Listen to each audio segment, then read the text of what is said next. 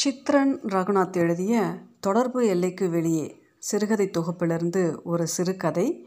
கதையின் பெயர் திருப்பம். எழுதியவர் சித்ரன் ரகுநாத். குல்மெகர் மரத்தில் போஸ்ட் பாக்ஸ் கட்டியிருந்த தெருமுக்கில் திரும்பும் பொழுது செல்வாவின் கால்கள் தயங்கி நின்றன. அங்கிருந்து நாலாவது காம்பவுண்டின் பச்சை கேட்டில் ஜேவியமா நிற்கிறாளா என்று பார்த்தான். வாசல் மரத்தில் ஒரு காகத்தை தவிர மற்றபடி ஒருவரின் நடமாட்டத்தையும் காணோம். அப்பாடா என்று அவன் வாய் முணுமுணுத்தது. கூட வந்து கொண்டிருந்த வாசுவும் நின்று என்னடா? என்றான் புரியாத மாதிரி. அந்த அம்மா இருக்குதான்னு பார்த்தேன். நல்ல வேலை ஆளை காணோம். மத்தியானம் பாபு வீட்டுக்கு போகலாம்னு வந்தப்போ கூட நின்றுக்கிட்டு இருந்தா. அப்படியே திரும்பி போயிட்டேன் என்றான். வாசு பச்சை கேட்டின் திசை நோக்கி ஒரு அலட்சிய பார்வை வீசிவிட்டு அதை அப்படியே செல்வாவிடம் திருப்பினான். ஏன்டா இப்படி அந்த அம்மாவுக்கு பயந்து சாவறீங்க? என்றான் சலிப்பாக. வாசு அப்படி கேட்டது கொஞ்சம் அவமானமாகத்தான் இருந்தது. செல்வா அவனுக்கு பதில் சொல்லாமல் நடந்தான். ஜேவி அம்மா காம்பவுண்டை நெருங்கும் பொழுது வழக்கம் போல ஒரு பதட்ட சூழல் நெஞ்சில் மையம் கொண்டது. அதை முகத்தில் காட்டினால் போச்சு. வாசு அவன் அட்வைஸ் கட்டை க அவிழ்க்க ஆரம்பித்து விடுவான். அத்தனை பேரும் கலகலப்பாக பேசிக்கொண்டு வந்தது இந்த தெரு முனை திரும்பியதும் திடீரென்று நின்று போய்விட்டது. செல்வாவின் பிரச்சனைகள் எல்லாவற்றிற்கும் காரணம் ஜேவி சார் என்று சுருக்கமாக அழைக்கப்படுகிற ஜே. விஸ்வநாதன். அவரை சொல்லி குற்றமில்லை. அவர் பண்ணின முதல் தப்பு செல்வா படிக்கிற கல்லூரியில் அவனுக்கு லெக்சரராக வந்து வாய்த்தது. மேலும் ஹெட் ஆஃப் த டிபார்ட்மெண்ட் வேறு இருந்து தொலைத்தார். இரண்டாவது தப்பு செல்வாவின் நண்பன் பாபுவின் வீட்டுக்கு அருகிலேயே நான்கு மாதத்துக்கு முன் குடிவந்து தொலைத்தது. மூன்றாவது தப்பு ஜேவம்மா என்கிற இந்த பிசாசை கல்யாணம் செய்திருப்பது. அதாவது அவள் ஜேவி சாரின் மனைவியாக இருக்கிறபடியால் ஜேவியம்மா என்று காலனியில் எல்லோராலும் அழைக்கப்பட்டாள் என்று குறிப்பிட வேண்டியதில்லை. நாலாவது மிக முக்கியமான தப்பு ஜேவி சார் தம் மனைவிக்கு அடங்கின புருஷனாய் எப்பொழுதும் வளைய வருவது. ஜேவி அம்மா என்கிற இந்த அம்மனுக்கு வேறு வேலையே இல்லை என்பது போல் எப்பொழுதும் வாசல் கேட்டிலேயே கையை ஊன்றிக்கொண்டு தெருவை வேடிக்கை பார்த்து கொண்டிருப்பாள். பாபுவின் வீட்டுக்கு அடிக்கடி வந்து போகிற செல்வா தன் கணவனின் மாணவன் என்பதை அவள் எப்படித்தான் தெரிந்து கொண்டாளோ? செல்வாவுக்கு அன்றைக்கு ஆரம்பித்தது பிரச்சனை. ஒரு நாள் சாயங்காலம் செல்வா ஜேவி சாரின் வீட்டை தாண்டும் பொழுது ஏய் இங்கே வா. கேட்டுக்குள்ளிருந்து அதிகாரம் தோய்ந்த குரல் வந்தது. திடுக்கிட்டு திரும்பின போது ஜேவியம் அமுகத்தில் ஒரு வில்லத்தனமான புன்னகையுடன் நின்றிருந்தாள். சுற்றி கட்டிய புடவைக்குள் இரட்டை நாடி உருவம் உருளும் கண்கள் பக்கத்தில் அவள் பெண். அவளுக்கு ஒரு பதினாறு பதினேழு வயசு இருக்கும் அவளை பஸ் ஸ்டாப்பில் ஓரிரு முறை மார்பில் புத்தகங்களோடு பார்த்த ஞாபகம் வந்தது. வாசுவை கேட்டால் எங்கே படிக்கிறாள் என்று தெரிந்துவிடும். ஜேவியம்மா ம் என்று கணித்துவிட்டு செல்வதான உன் பேர்? என்றாள். தன் பெயர் அவளுக்கு எப்படி தெரிந்தது என்று அவன் குழப்பமாய் யோசித்தான். ஆமாம் என்று தலையாடினான் ஸ்டூடெண்ட்டாக லட்சணமாக இல்லாமல் ரவுடி மாதிரி லுங்கி எதுக்கு மடித்து கட்டியிருக்க? இறக்கிவிடு மாடியிலேருந்து ஜேவி சார் பார்க்குறாரு செல்வா சரையில் என்று லுங்கியை இறக்கி விட்டான். பயந்து நிமிர்ந்து மாடியை பார்த்தபொழுது அங்கே ஒரு ஜீவனையும் காணோம். ஜேவியம்மான் பெண் கிளிக் என்று வாயில் கைவித்து சிரித்தாள். செல்வாவுக்கு அந்த நிமிஷம் அவளை ஓங்கி அறைய வேண்டும் போல் இருந்தது. இந்த வாட்டி எக்ஸாம் எல்லாம் ஒழுங்காக எழுதுனியா? ம் என்றான் எரிச்சல் மாறாமல். எக்ஸாம் பேப்பர் கட்டு எங்கள் வீட்டுக்கு தான் வந்திருக்கு. உனக்கு நான் பார்த்து மார்க் போட்டால் தான் உண்டு. அவன் யார் உன் கூட எப்போவும் லுங்கி தொடை தெரிகிற மாதிரி தூக்கி கட்டிக்கிட்டே தெரிகிறான் பேர் என்ன? செல்வா துணுக்குற்று. யாரை கேட்குறீங்க என்றான் தெரியாத மாதிரி.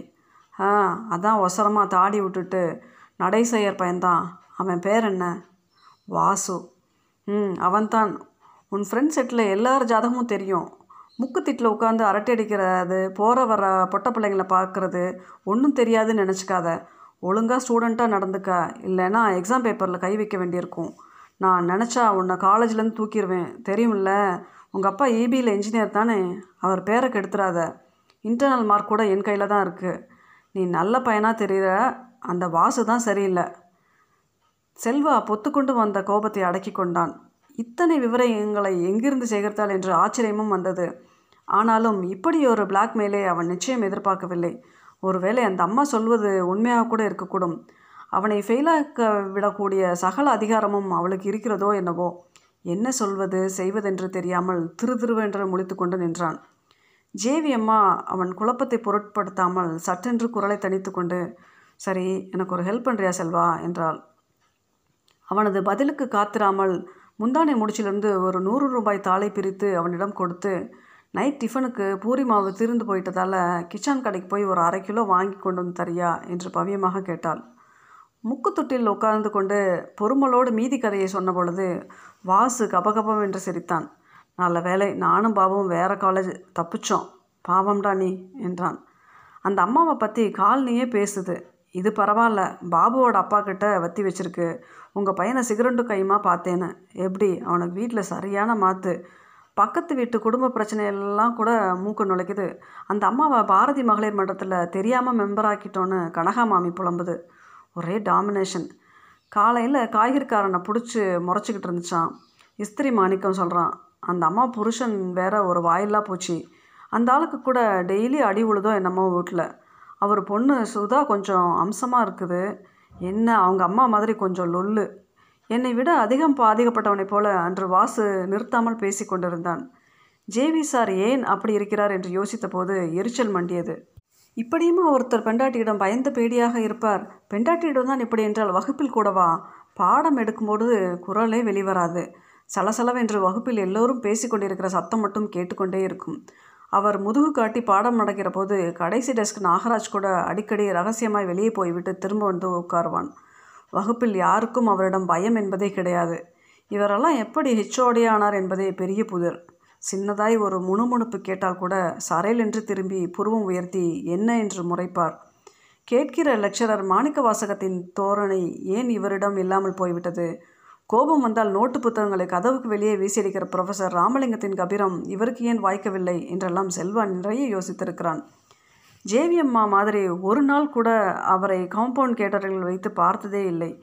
மனிதர் வந்தால் வீட்டுக்குள்ளேயே முடங்கி கிடப்பார் போல. ஒரு சில சமயம் ஜேவி சாரின் வீட்டை தாண்டும் பொழுது அவரிடம் ஏதோ சண்டையிடுவதைப் போல் ஜேவி அம்மாவின் குரல் ஓங்கி ஒழித்து கொண்டிருக்கும். மறுகுரலாய் ஒரு பொழுதும் அவரின் குரல் கேட்டதில்லை. காலனிக்குள் பார்க்கிற ஆட்கள் எல்லாம் ஜேவி அம்மாவை மாய்ந்து மாய்ந்து எதையாவது சொல்லிவிட்டு தான் போனார்கள். அவளுடன் பேசுவதற்கே பயந்து காலனி மாமிகளும் ஆண்டிகளும் விலகி போனார்கள்.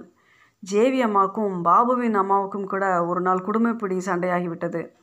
கனகா மாமி இடை புகுந்து தடுக்காமல் இருந்தால் ரணகலமாயிருக்கும். ச்ச என்ன பொம்பளை என்று தோன்றியது செல்வாக்கு. இப்படிமா ஒரு பஜாரி. முந்தானத்து கிச்சான் கடை தட்டி மறைப்பில் நின்று செல்வா திருட்டத்தை அடித்து கொண்டிருக்கும் போது ஜேவியம்மா பார்த்து தொலைத்து விட்டாள். உங்கள் அப்பாவை மார்க்கெட்டில் பார்த்தப்போ சொல்லலாம்னு நினச்சேன் என்று சின்னதாய் மிரட்டி அவனிடம் எலக்ட்ரிசிட்டி பில் கட்டிவிட்டு வர சொன்னாள். இன்றைக்கும் தெருமுனையில் தயங்கி திரும்பியது கூட அவளுக்கு பயந்துதான். பச்சை கேட்டை கடக்கும்போது பயந்த மாதிரியே திடீரென்று எங்கிருந்தோ காம்பவுண்டுக்குள் தோன்றினாள் ஜேவியம்மா. பின்னாலேயே வாளை பிடித்து கொண்டு அவள் பெண் செதா. ஜேவியம்மா செல்வாவை பார்த்து ஓய் என்றாள்.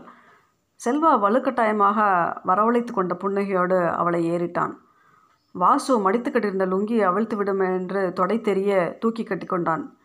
தொண்டை நீரை கிர் என்று பண்ணிவிட்டு கேட்டருகே விளக்கு கம்பத்தின் அடியில் பான் பராக்கை துப்பினான். அவன் தினம் துப்பி துப்பியே அந்த கம்பம் நாரி போய்விட்டது. அவனுக்கு என்ன ஜேவியம்மாவை பார்த்து பயப்படுவதற்கான காரணம் எதுவும் அவனுக்கு இல்லை அவன் ஜேவி சாரின் மாணவன் அல்ல. இந்த மாதம் ஆயிரம் பண்ணுவான். செல்வாவுக்கு அப்படி எதுவும் செய்துவிடக்கூடிய துணிச்சலோ சுதந்திரமோ எதுவும் இந்த வீதிக்குள் பறிப்போய் ரொம்ப நாளாகிவிட்டது. வாசு கொஞ்சம் தள்ளி போய் நின்று கொண்டு ஜேமி அம்மாவின் பெண்ணை லேசாய் ஓரக்கண்ணால் பார்க்க ஆரம்பிக்க இன்றைக்கு என்ன வம்போ என்று யோசித்தபடி செல்வா கேட்டருகில் போனான் சொல்லப்போனால் இதெல்லாம் செல்வாவுக்கு பழகியும் விட்டது. ஜேவி அம்மா எதையோ சொல்ல வாயெடுத்தால் அதற்குள் தெ தெருவில் ஏதோ அரவம் கேட்க நான்கு பேரும் திரும்பினார்கள். திபுதிபு என்று யார் யாரையோ துரத்தி கொண்டு ஓடி வந்தார்கள். என்னவென்று புரியாமல் வயிற்றில் உருண்ட கலவரத்துடன் பார்த்த பொழுது முதலில் ஓடி வந்தவன் சடார் என்று கனகமாமியின் வீட்டுக்குள் புகுந்து விட்டான். துரத்தி கொண்ட வந்தவனே அடையாளம் தெரிந்தது. கரிக்கட முருகேசு வந்த வேகத்தில் அவனும் மாமியின் வீட்டுக்குள் பாய்ந்தான். அடுத்ததாக கனகா மாமியின் கூக்குருடன் வீட்டு அடுக்கலையிலிருந்து பாத்திரங்கள் உருள்கிற சத்தம் கேட்டது. செல்வாவும் வாசுவும் என்னவென்று புரியாமல் இருக்கும் பொழுதே கூட்டம் சேர்ந்து விட்டது. இப்பொழுது முருகேசு அந்த ஆளை தரதரவென்று வெளியே இழுத்து கொண்டு வந்து தெருப்புழுதியில் போட்டு மிதிக்க ஆரம்பித்தான். சகாதேவன் வந்து அவனை விலக்கி என்னவென்று விசாரித்தார். பட்ட பகலில் சுப்பிரமணிய கவுண்டர் வீட்டில் புகுந்து திருட பார்த்தான். நான் பார்த்தாங்காட்டி ஆச்சு. அவ்வளோ லேசில் விட்டுருவோமா துரத்தி பிடிச்சோம்ல. தேம் அவனை என்று சொல்லிவிட்டு அவனை மறுபடியும் உதைத்தான். விஷயம் கேள்விப்பட்டவுடன் கூடியவர்கள் ஆளுக்கு ஒரு மிதி மிதித்தார்கள். வாசுவும் கூட்டத்தில் புகுந்து அருகில் சென்று பொலார் என்று அறைந்தான். எத்தனை பேருடா கிளம்பியிருக்கீங்க? என்று இடது கையால் அவனது குரல் வலையை பிடித்து கேட்டான். ஒரு முறை திரும்பி ஜேவி அம்மாவின் பெண்ணை ஸ்டைலாக பார்த்தான். செல்வா கனகா மாமியின் காம்பவுண்ட் ஓரமாய் ஒதுங்கி நின்றிருந்தான். எல்லோரும் செத்த பாம்பை அடிக்கிறார்கள். பேசக்கூட திறனேற்ற நிலைக்குத்தான் முருகேசு முதலிலேயே அந்த ஆளை அடித்து துவைத்திருந்தான். மேலும் அந்த ஆளிடமிருந்து வீசின விஸ்கி வாசை வாசனை அவன் குடித்திருந்தான் என்பதை சொல்லியது. அவன் ஒரு பிச்சைக்காரனைப் போல் இருந்தான். அவன் கட்டியிருந்த லுங்கி முருகேசு மிதித்த மிதியில் கிழிந்து தூங்கியது. அவன் இப்பொழுது எதையோ மு முனகியபடி தரையில் கிடந்தான். ஜேவி அம்மா திடீரென காட்சிக்குள் வந்தாள். கொஞ்சம் நகருங்க நான் விசாரிக்கிறேன் என்று கூட்டத்தை விலக்கி அந்த ஆளை பார்த்தாள். கூடவே அவள் பெண்ணும் எட்டி பார்த்தது. அடி வாங்கி அவ்வளோ நேரம் நொய்ந்து போய் கிடந்தவனுக்கு எங்கிருந்து தான் தெம்பு வந்ததோ தெரியவில்லை. சட்டென்று எழுந்தான்.